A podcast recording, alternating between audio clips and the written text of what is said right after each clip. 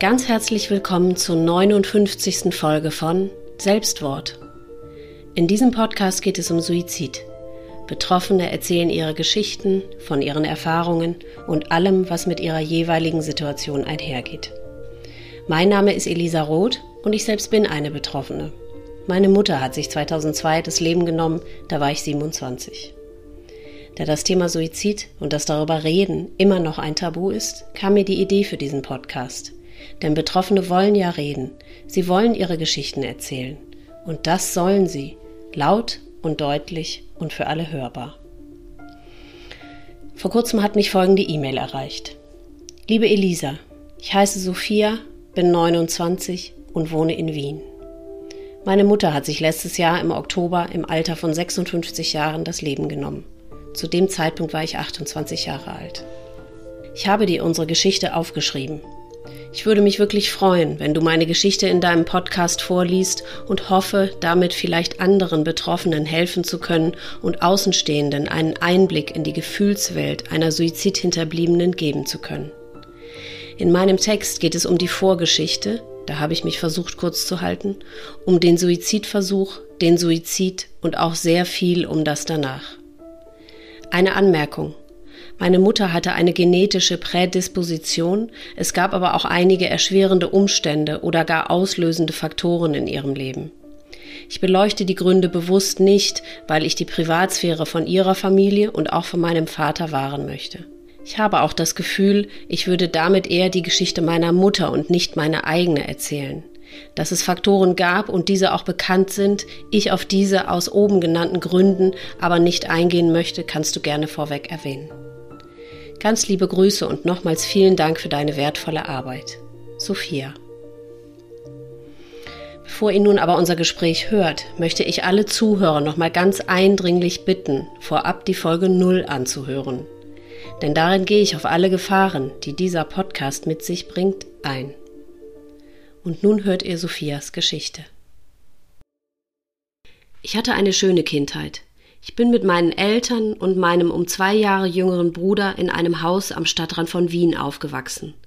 Die Wochenenden habe ich gemeinsam mit meinen Cousinen, bei meinen Großeltern am Land und im Reitstall bei meinem Pferd verbracht.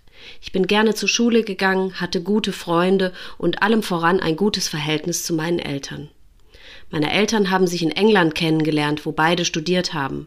Meine Mama kommt ursprünglich aus Norwegen und ist nach dem Studium, bereits schwanger mit mir, zu meinem Papa nach Österreich gezogen.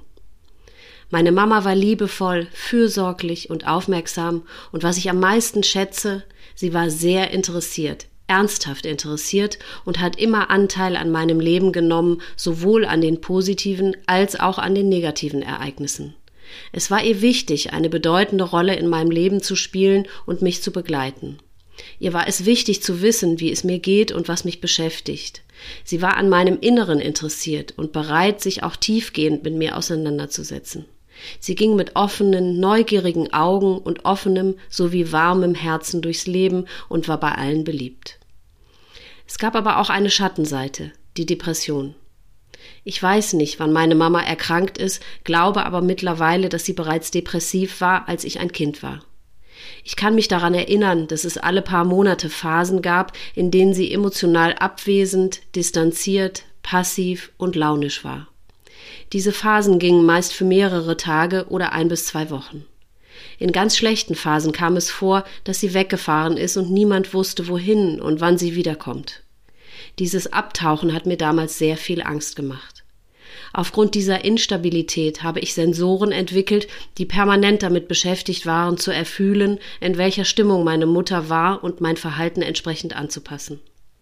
Als Kind konnte ich ihr Verhalten natürlich nicht einordnen und benennen und wie jedes kleine Kind habe ich vermutlich vieles auf mich bezogen und die Verantwortung übernommen. Erst Anfang meiner 20er hat sie mir gesagt, dass sie Antidepressiva nimmt. Ich dachte, sie hätte eine temporäre depressive Episode aufgrund der Scheidung von meinem Vater. Als sie 2 bis 3 Jahre später einen neuen Mann, meinen Stiefvater, kennenlernte, schien sie wieder glücklich zu sein und die Depressionen vorbei zu sein.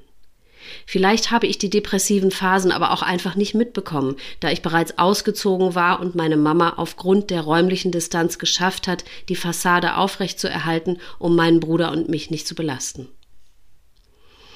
Im Oktober 2021, also ziemlich genau ein Jahr vor ihrem Suizid, erhielt ich einen Anruf von meinem Stiefvater. Meine Mutter war zu diesem Zeitpunkt in Norwegen, um ihre Mutter zu besuchen. Er erzählte mir, dass es meiner Mutter seit Monaten schon sehr schlecht gehe und sie ihm gesagt habe, sie möchte nicht nach Österreich zurückkehren.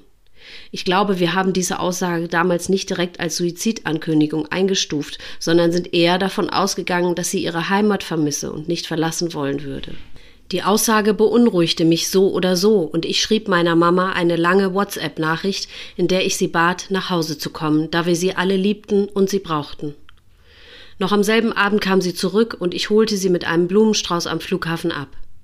In einem Gespräch an diesem Abend erzählte sie mir das erste Mal von ihrer Hoffnungslosigkeit und indirekt auch von ihren Suizidgedanken. Wir mussten beide weinen. Sie versprach mir, zum Psychiater zu gehen, um ihre Medikamente, die sie mittlerweile schon seit mindestens einem Jahrzehnt nahm, überprüfen und gegebenenfalls neu einstellen zu lassen. Tatsächlich erhielt sie ein neues Medikament und ihr Zustand schien sich wieder zu verbessern. Ich habe mich natürlich auch mehrmals nach ihr erkundigt und mich auch sehr bemüht, ihren Alltag durch Einladungen, Konzert- und Kinobesuche und ein offenes Ohr zu bereichern. Sie versicherte mir auch immer wieder, dass alles in Ordnung sei. Am 18.06.2022 rief mich vormittags mein Stiefvater an und fragte mich, ob ich etwas von Mama gehört hätte. Er könne sie nicht erreichen und sie wäre auch am letzten Abend nicht nach Hause gekommen. Sofort läuteten die Alarmglocken. Ich packte Handy, Schlüssel und Geldbeutel und lief 10 Minuten zu ihrer Praxis. Zur Erklärung, meine Mama wohnte seit ein paar Jahren mit meinem Stiefvater rund 60 Kilometer außerhalb von Wien, hatte aber in Wien ihre eigene Praxis. Sie war Psychologin und Psychotherapeutin. Die Praxis war nicht weit von meiner Wohnung entfernt. In der Praxis gab es auch einen privaten Bereich, ein Zimmer mit Bett, weil meine Mama auch in Wien eine Schlafmöglichkeit haben wollte. Da gerade jemand das Gebäude verließ, konnte ich es betreten. Im 14. Stock angekommen, läutete ich mehrfach an die Türe, danach klopfte ich und schließlich trat ich gegen die Türe und rief nach ihr. Keine Reaktion. Ich war weiterhin ruhig, klaren Verstandes und entschlossen. So lange hatte ich Angst vor diesem Tag. So oft bin ich das Worst-Case-Szenario in meinem Kopf durchgegangen. Ich war gut vorbereitet. Ich wusste, ich darf jetzt nicht in Panik verfallen, sondern muss funktionieren, um meine Mama zu retten. Ich lief zur nächsten Polizeistation, die Gott sei Dank nicht weit entfernt war. Ich schilderte die Situation und war positiv überrascht darüber, dass die Polizeibeamten die Sache ernst nahmen und sofort eine Handyortung in Auftrag gaben. Nun hieß es warten.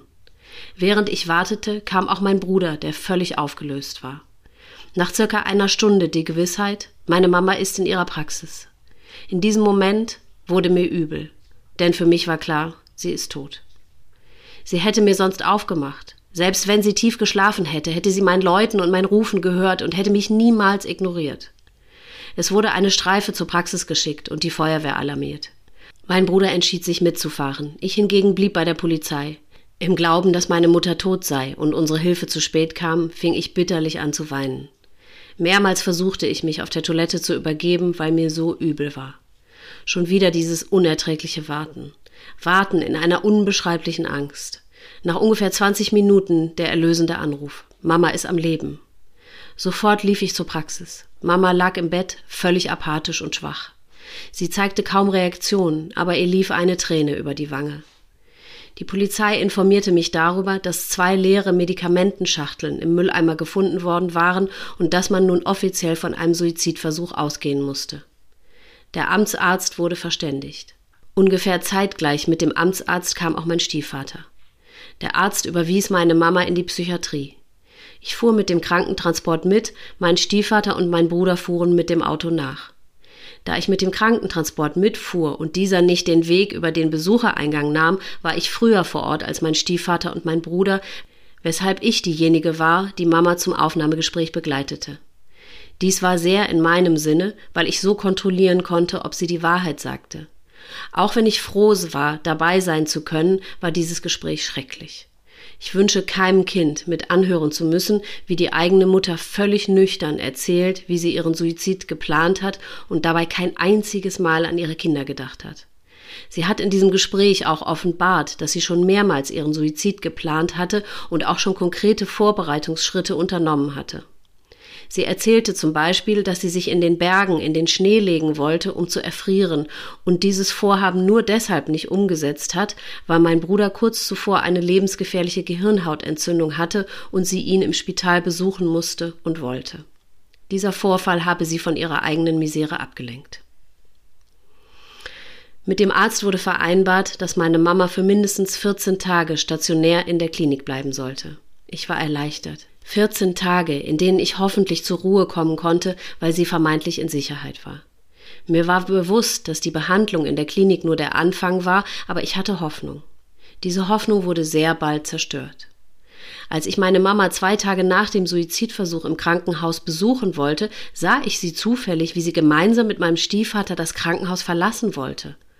Auf meine Nachfragen hin berichtete sie mir, sie sei entlassen worden. Das konnte ich nicht glauben, da ich selbst anwesend war, als der Arzt einen Aufenthalt von mindestens 14 Tagen angeordnet hatte. Meine Alarmglocken gingen an. Ich lief hinauf in die Station und erkundigte mich, wie es sein könne, dass sie nach nur 2 Tagen entlassen wurde. Mir wurde mitgeteilt, dass sie nicht entlassen wurde, eine Entlassung aber am nächsten Tag, nach einem Gespräch mit dem diensthabenden Psychiater, möglich wäre, da meine Mama einen guten Eindruck mache und man sie nicht ohne konkreten Anlass zwangsweise festhalten könnte. Wie bitte? Ohne konkreten Anlass? Sie hat vor nicht einmal 48 Stunden einen Suizidversuch unternommen. In dem Moment wurde mir klar, dass das Personal die Situation nicht ernst nahm und zugleich, dass meine Mama gelogen hatte. Mit einem Ziel, hier rauszukommen und ihren Plan zu vollenden. Panik, Verzweiflung und Hilflosigkeit machten sich in mir breit. Da meine Mama noch nicht entlassen wurde, wurde sie zurück auf die Station geholt. Als sie erfuhr, dass ich interveniert und ihr Vorhaben vereitelt hatte, war sie stinksauer auf mich. Sie warf mir vor dem Pflegepersonal vor, ich sei kontrollierend und psychisch gestört, man solle nicht auf mich hören. Weiters ließ sie eine Auskunftssperre über mich verhängen. Sämtliche Auskünfte sollten nur noch an meinen Stiefvater gehen. Ich war extrem verletzt von der Art meiner Mutter. Ich wollte ihr nur helfen, sie nur vor sich selbst beschützen, aber sie konnte das nicht sehen. Ich fing an zu weinen, brach regelrecht zusammen und meine Mama, die sonst immer liebevoll und fürsorglich war, ging wortlos an mir vorbei und würdigte mich keines Blickes. Ich rief meinen Bruder an, er müsse sofort vorbeikommen und mir helfen. Als mein Bruder kam, verlangten wir nach einem Psychiater. Der diensthabende Psychiater weigerte sich zuerst, mit uns zu sprechen. Nach langem Bitten und Flehen erbarmte er sich unser. Wir versuchten ihm zu erklären, dass unsere Mutter nach wie vor in akut suizidalem Zustand sei. Ihre Persönlichkeit sei stark verändert, das könnten wir als Kinder verlässlich beurteilen. Der gute Eindruck sei reines Schauspiel. Unsere Mutter sei selbst Psychologin und wisse genau, was sie sagen und wie sie sich verhalten müsse, um den Test zu bestehen. Sie sei zudem in ihren depressiven Episoden sehr manipulativ. Dies könne man auch aktuell daran erkennen, dass sie versuchte, meinen Stiefvater und uns, also meinen Bruder und mich, gegeneinander auszuspielen, damit wir keine Einheit bilden und das Personal gemeinsam überzeugen konnten. Der Arzt, der sehr unsympathisch war, unterbrach uns ständig und hielt uns vor, selbst manipulativ zu sein. Als mein Bruder und ich anfingen zu weinen, weil wir die Aussichtslosigkeit der Situation erkannten, drohte der Psychiater damit, uns hier einliefern zu lassen. Unser Verhalten sei nicht normal, wir bräuchten Selbsthilfe. Und wieder ein Moment der absoluten Fassungslosigkeit. Mein Bruder und ich hätten beinahe unsere Mutter durch Suizid verloren. Wir steckten mitten in einem traumatischen Erlebnis, befanden uns in einem Ausnahmezustand und ein Arzt wagte es, uns zu sagen, es wäre nicht normal zu weinen und verzweifelt zu sein? Wie kann man so inkompetent und so empathielos sein? Wir hatten unsere Mama an diesen Ort gebracht, um Hilfe zu erhalten und um die Verantwortung, die wir selbst nicht tragen konnten und die auch gar nicht unsere war, abzugeben und wurden unglaublich enttäuscht. Die Situation wurde nicht ernst genommen. Meine Mama wurde im Stich gelassen und wir als Angehörige wurden behandelt wie der letzte Dreck. Wir wurden entmenschlicht in einer psychisch und emotionalen Ausnahmesituation. Am Ende des Gesprächs bat ich den Arzt, unsere Einschätzung in die Entscheidung über die Entlassung mit einfließen zu lassen. Der Arzt entgegnete, er selbst sei morgen nicht im Dienst, weshalb ihn diese Sachen nichts angehe, er werde den zuständigen Arzt aber über das Gespräch informieren. Offenbar haben unsere Worte etwas bewirkt, denn Mama wurde am nächsten Tag noch nicht entlassen, sondern 5 Tage später, sodass sie letztendlich eine Woche in der Klinik war. Mir schien dieser Zeitraum viel zu kurz, zumal Antidepressiva nicht sofort unmittelbar nach der Einnahme wirken, wie beispielsweise Schmerztabletten oder Schlafmittel. Es dauert in der Regel 5 bis 6 Wochen, bis sich die volle antidepressive Wirkung zeigt. Die nächsten Wochen lebte ich in großer Angst. Ich rief meine Mama täglich an, um ihr zu zeigen, dass ich mich um sie kümmere, dass sie mir wichtig ist, dass ich mich für sie interessiere und dass ich für sie da bin. Jeder Anruf war mit unglaublich viel Angst verbunden. Mit der Angst, sie könnte den Hörer nicht abnehmen und in mir die Angst auslösen, sie sei tot. Oder mit der Angst, sie könnte den Hörer abnehmen und ich könnte an ihrer Stimme und Art zu sprechen erkennen, dass es ihr nicht gut geht und mir Sorgen machen. Es war außerdem ein schwieriger Balanceakt. Einerseits wollte ich präsent und fürsorglich sein, andererseits wollte ich ihr nicht das Gefühl geben, sie zu kontrollieren oder zu bevormunden. Dass das nach hinten losgeht, hatte ich ja bereits in der Klinik erfahren. Ich wollte ihr Vertrauen und ihrem Versprechen, sie würde uns das nie wieder antun, Glauben schenken. Aber ich wusste, dass sie uns ein Versprechen gab, das sie nicht halten konnte. Depressionen können das Steuer übernehmen. Dann handelt nicht mehr der Mensch selbst, sondern die Krankheit. Und die Krankheit kennt kein solches Versprechen. Auch wenn die Erfahrungen rund um den Suizidversuch sehr traumatisierend waren und die Zeit danach sehr belastend, sehe ich den Suizidversuch als etwas Positives. Er hat mir die Möglichkeit gegeben, die Fragen, die viele Suizidhinterbliebene ihr Leben lang beschäftigen, meiner Mama zu stellen und sie besser zu verstehen. Beispielsweise habe ich sie gefragt, wieso sie keinen Abschiedsbrief hinterlassen hat. Sie hat das damit begründet, dass sie sich überhaupt nicht von uns verabschieden wollte. Suizidenten wollen eigentlich nicht sterben. Sie können nur so nicht mehr weiterleben und erleben, keinen anderen Ausweg, das heißt keine andere Option zu haben.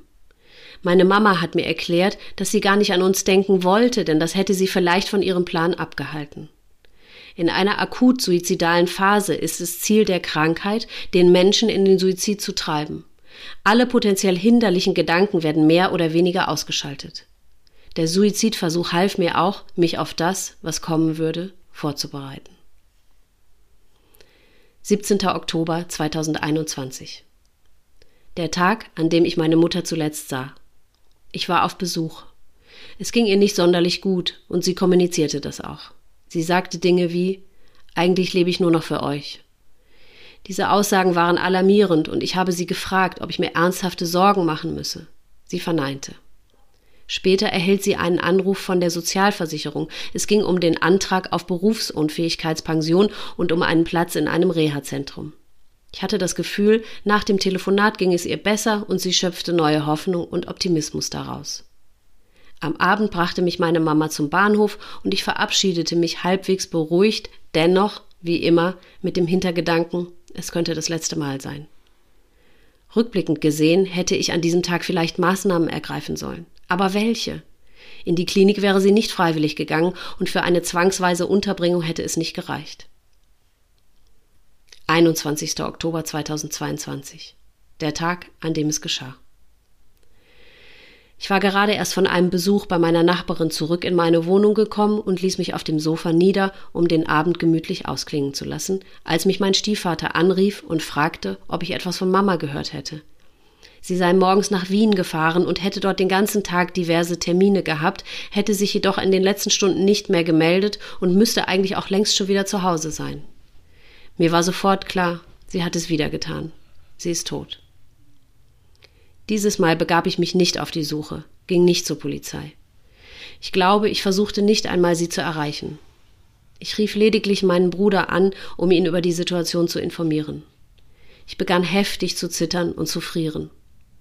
Wie ich mittlerweile weiß, sind das Anzeichen für einen Schockzustand. Weil mir plötzlich so kalt war und mein Körper so heftig bebte, dass ich ihn nicht mehr kontrollieren konnte, beschloss ich, mir ein Bad zu nehmen, um mich zu beruhigen.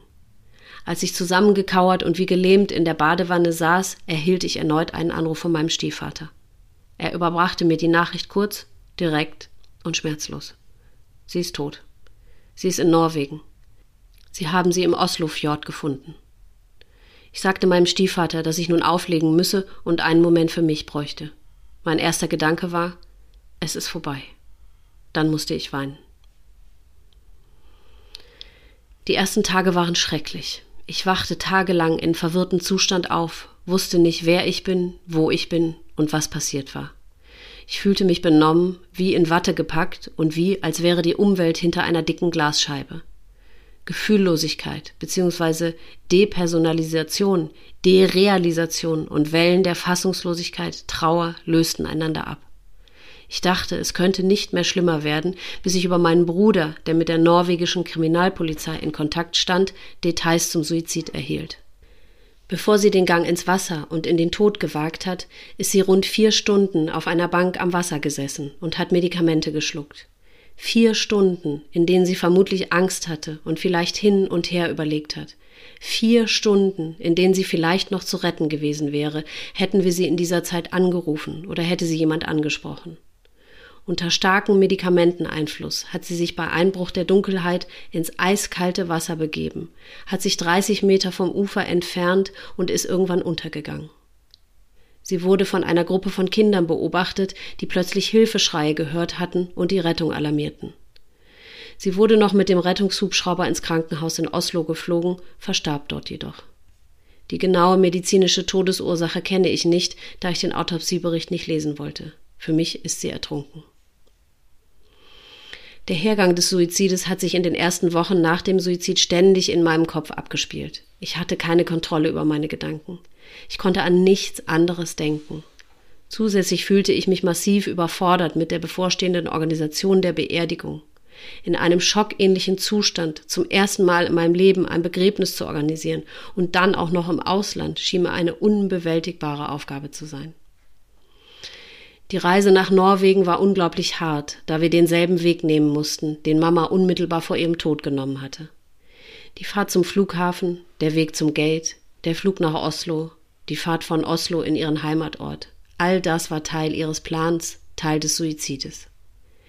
Diesen Weg selbst gehen zu müssen, war eine Art Retraumatisierung. Obwohl die Reise emotional eine große Herausforderung war, tat es gut, in Norwegen zu sein. Ich besuchte die Bucht, die Stelle, an der sie ihre letzten Stunden verbracht hatte, um Abschied zu nehmen. Dass der Ort wunderschön war, ließ ein Stück weit Frieden in mir einkehren. Es war auch schön, mit Mamas Freundinnen zu sprechen und Geschichten aus ihrer Kindheit und Jugend zu hören. Ich versuchte, so viel Informationen wie möglich aufzusaugen. Die Beerdigung selbst war natürlich unendlich traurig, aber sehr würdevoll und vermutlich genauso, wie Mama es sich gewünscht hätte. Elisa, du fragst in deinen Gesprächen immer, ob man die oder den Verstorbenen noch einmal gesehen hat. Nein, ich hatte dieses Bedürfnis tatsächlich überhaupt nicht. Ich hatte keinen Zweifel am Tod meiner Mama und konnte diesen auch realisieren. Mir war es wichtig, meine Mama lebendig in Erinnerung zu behalten. Diese Entscheidung habe ich zu keinem Zeitpunkt bereut. Die Wochen und Monate danach waren sehr beklemmend und betrübt. Abgesehen von der Trauer fand ich es schwierig, damit umzugehen, dass in den ersten Tagen und Wochen die Anteilnahme riesig war, doch nach nur wenigen Wochen begann das Leben für die Menschen um mich herum weiterzugehen.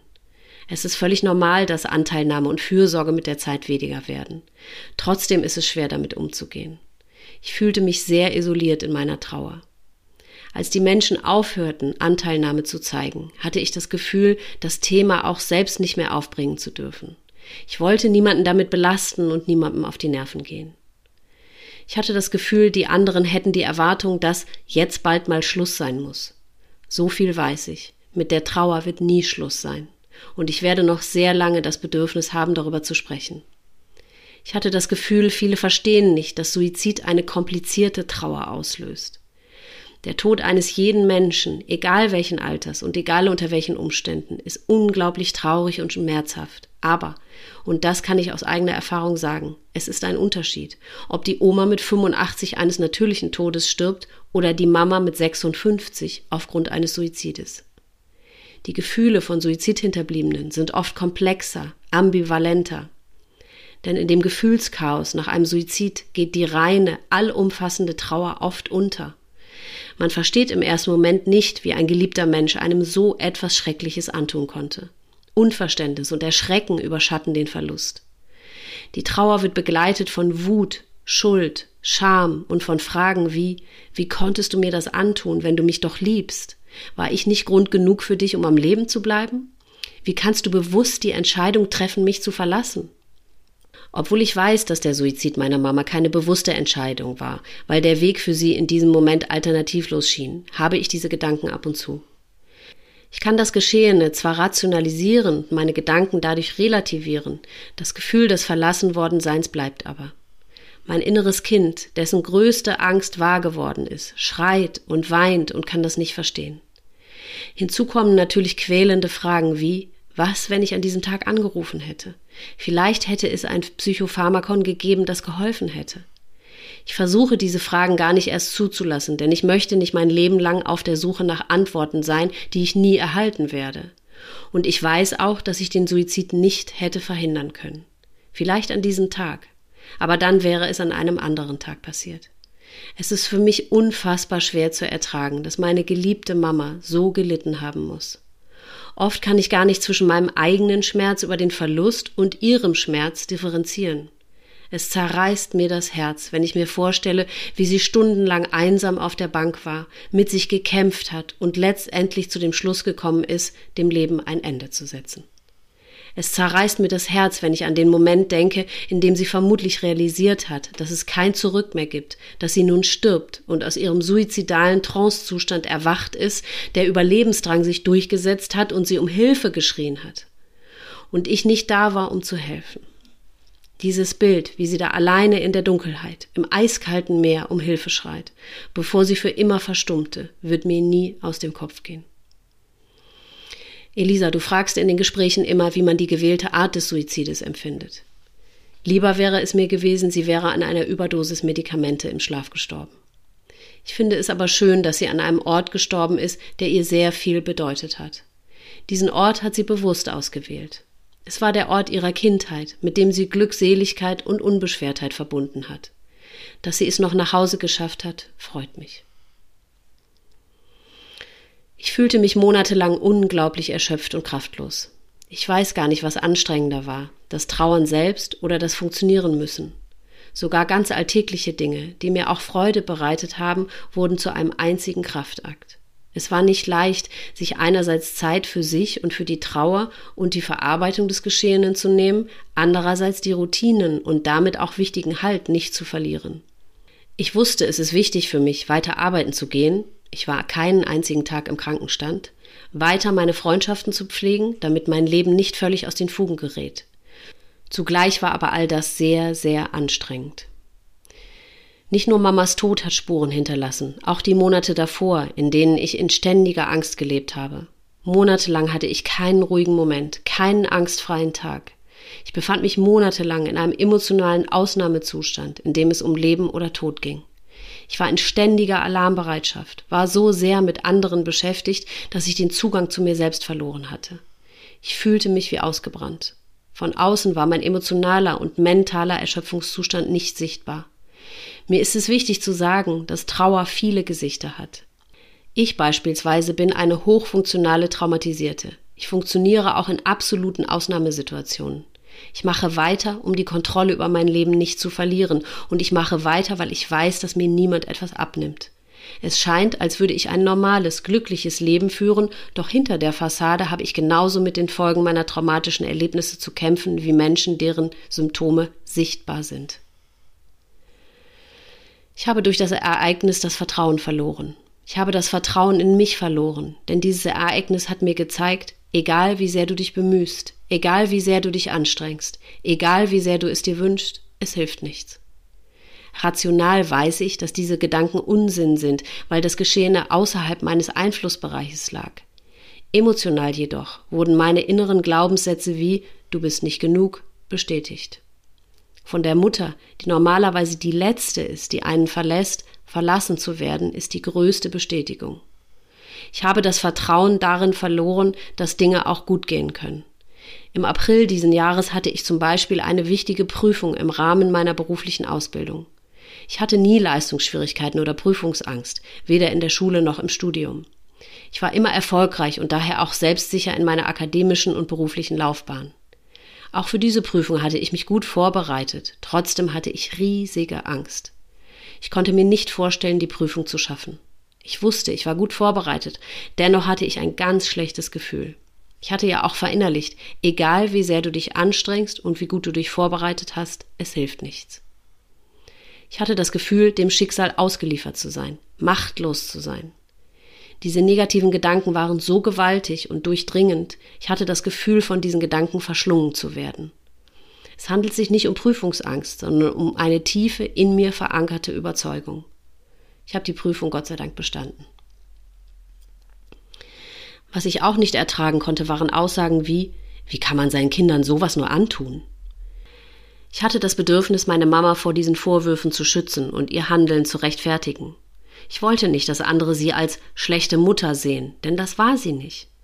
Mir versuchte aufzuklären und klarzumachen, dass Suizid kein bewusster, nach reiflicher Entscheidung vollzogener Akt ist, weil die Entscheidungsfähigkeit durch die typischen präsuizidalen Bewusstseinsfaktoren vielfach blockiert, überlagert und damit erheblich eingeschränkt ist.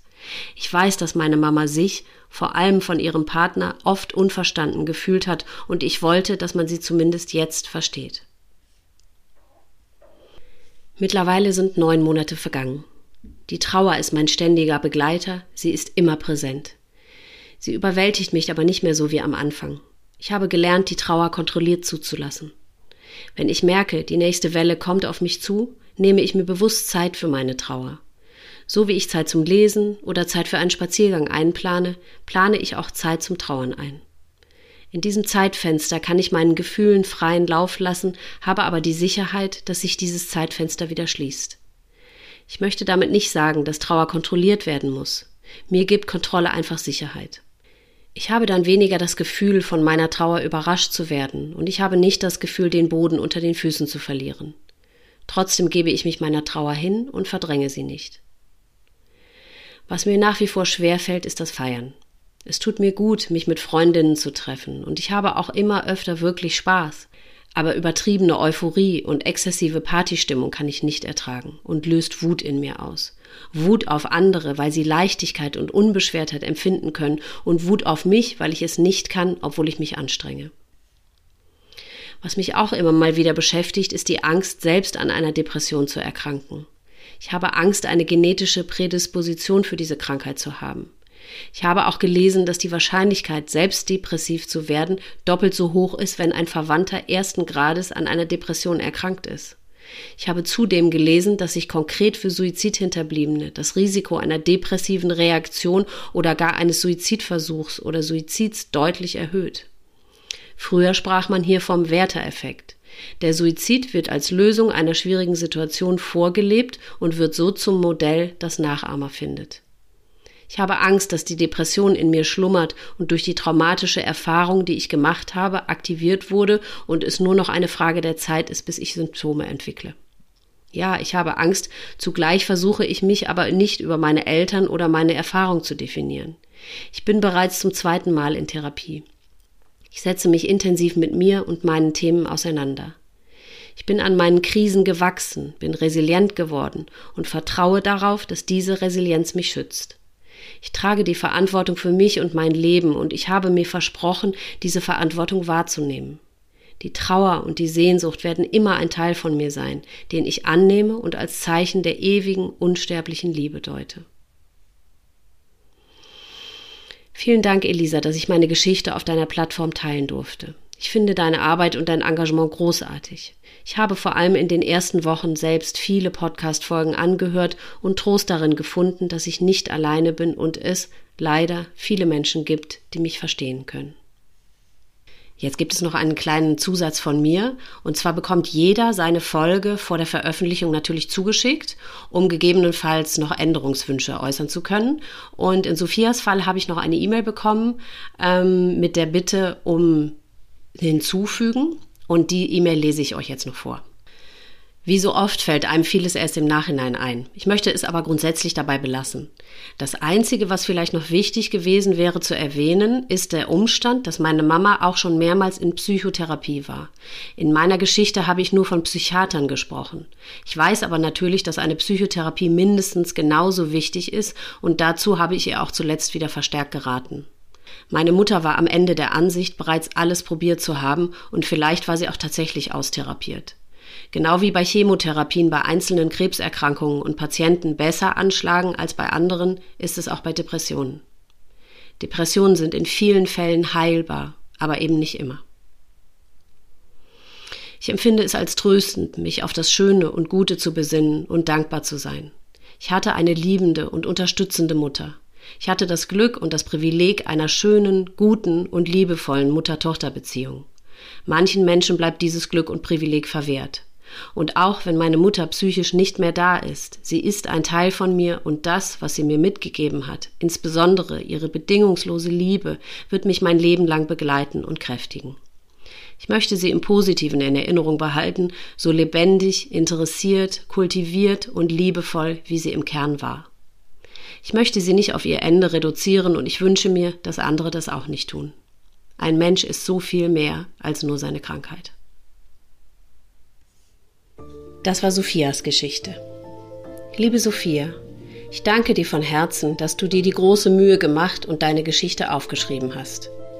In so vielen deiner Beschreibungen habe ich mich wiedergefunden und ich bin mir sicher, dass es auch vielen Zuhörern ebenso gehen und sie in ihrem Gefühl, ihrer Trauer, ihrer Verzweiflung und diesem teils einsamen, hinterbliebenen Dasein erleichtern und helfen wird.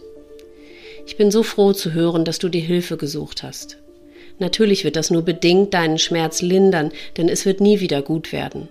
Aber ich wünsche dir, dass du genügend Werkzeug an die Hand bekommst, um irgendwann wieder den Umständen entsprechend gutes Leben führen zu können. Eines Tages vielleicht sogar wieder voller Euphorie eine Party feiern kannst. Denn ich bin mir sehr sicher, dass sich genau das deine Mutter wünschen würde. Für deinen weiteren Weg wünsche ich dir alles erdenklich Gute.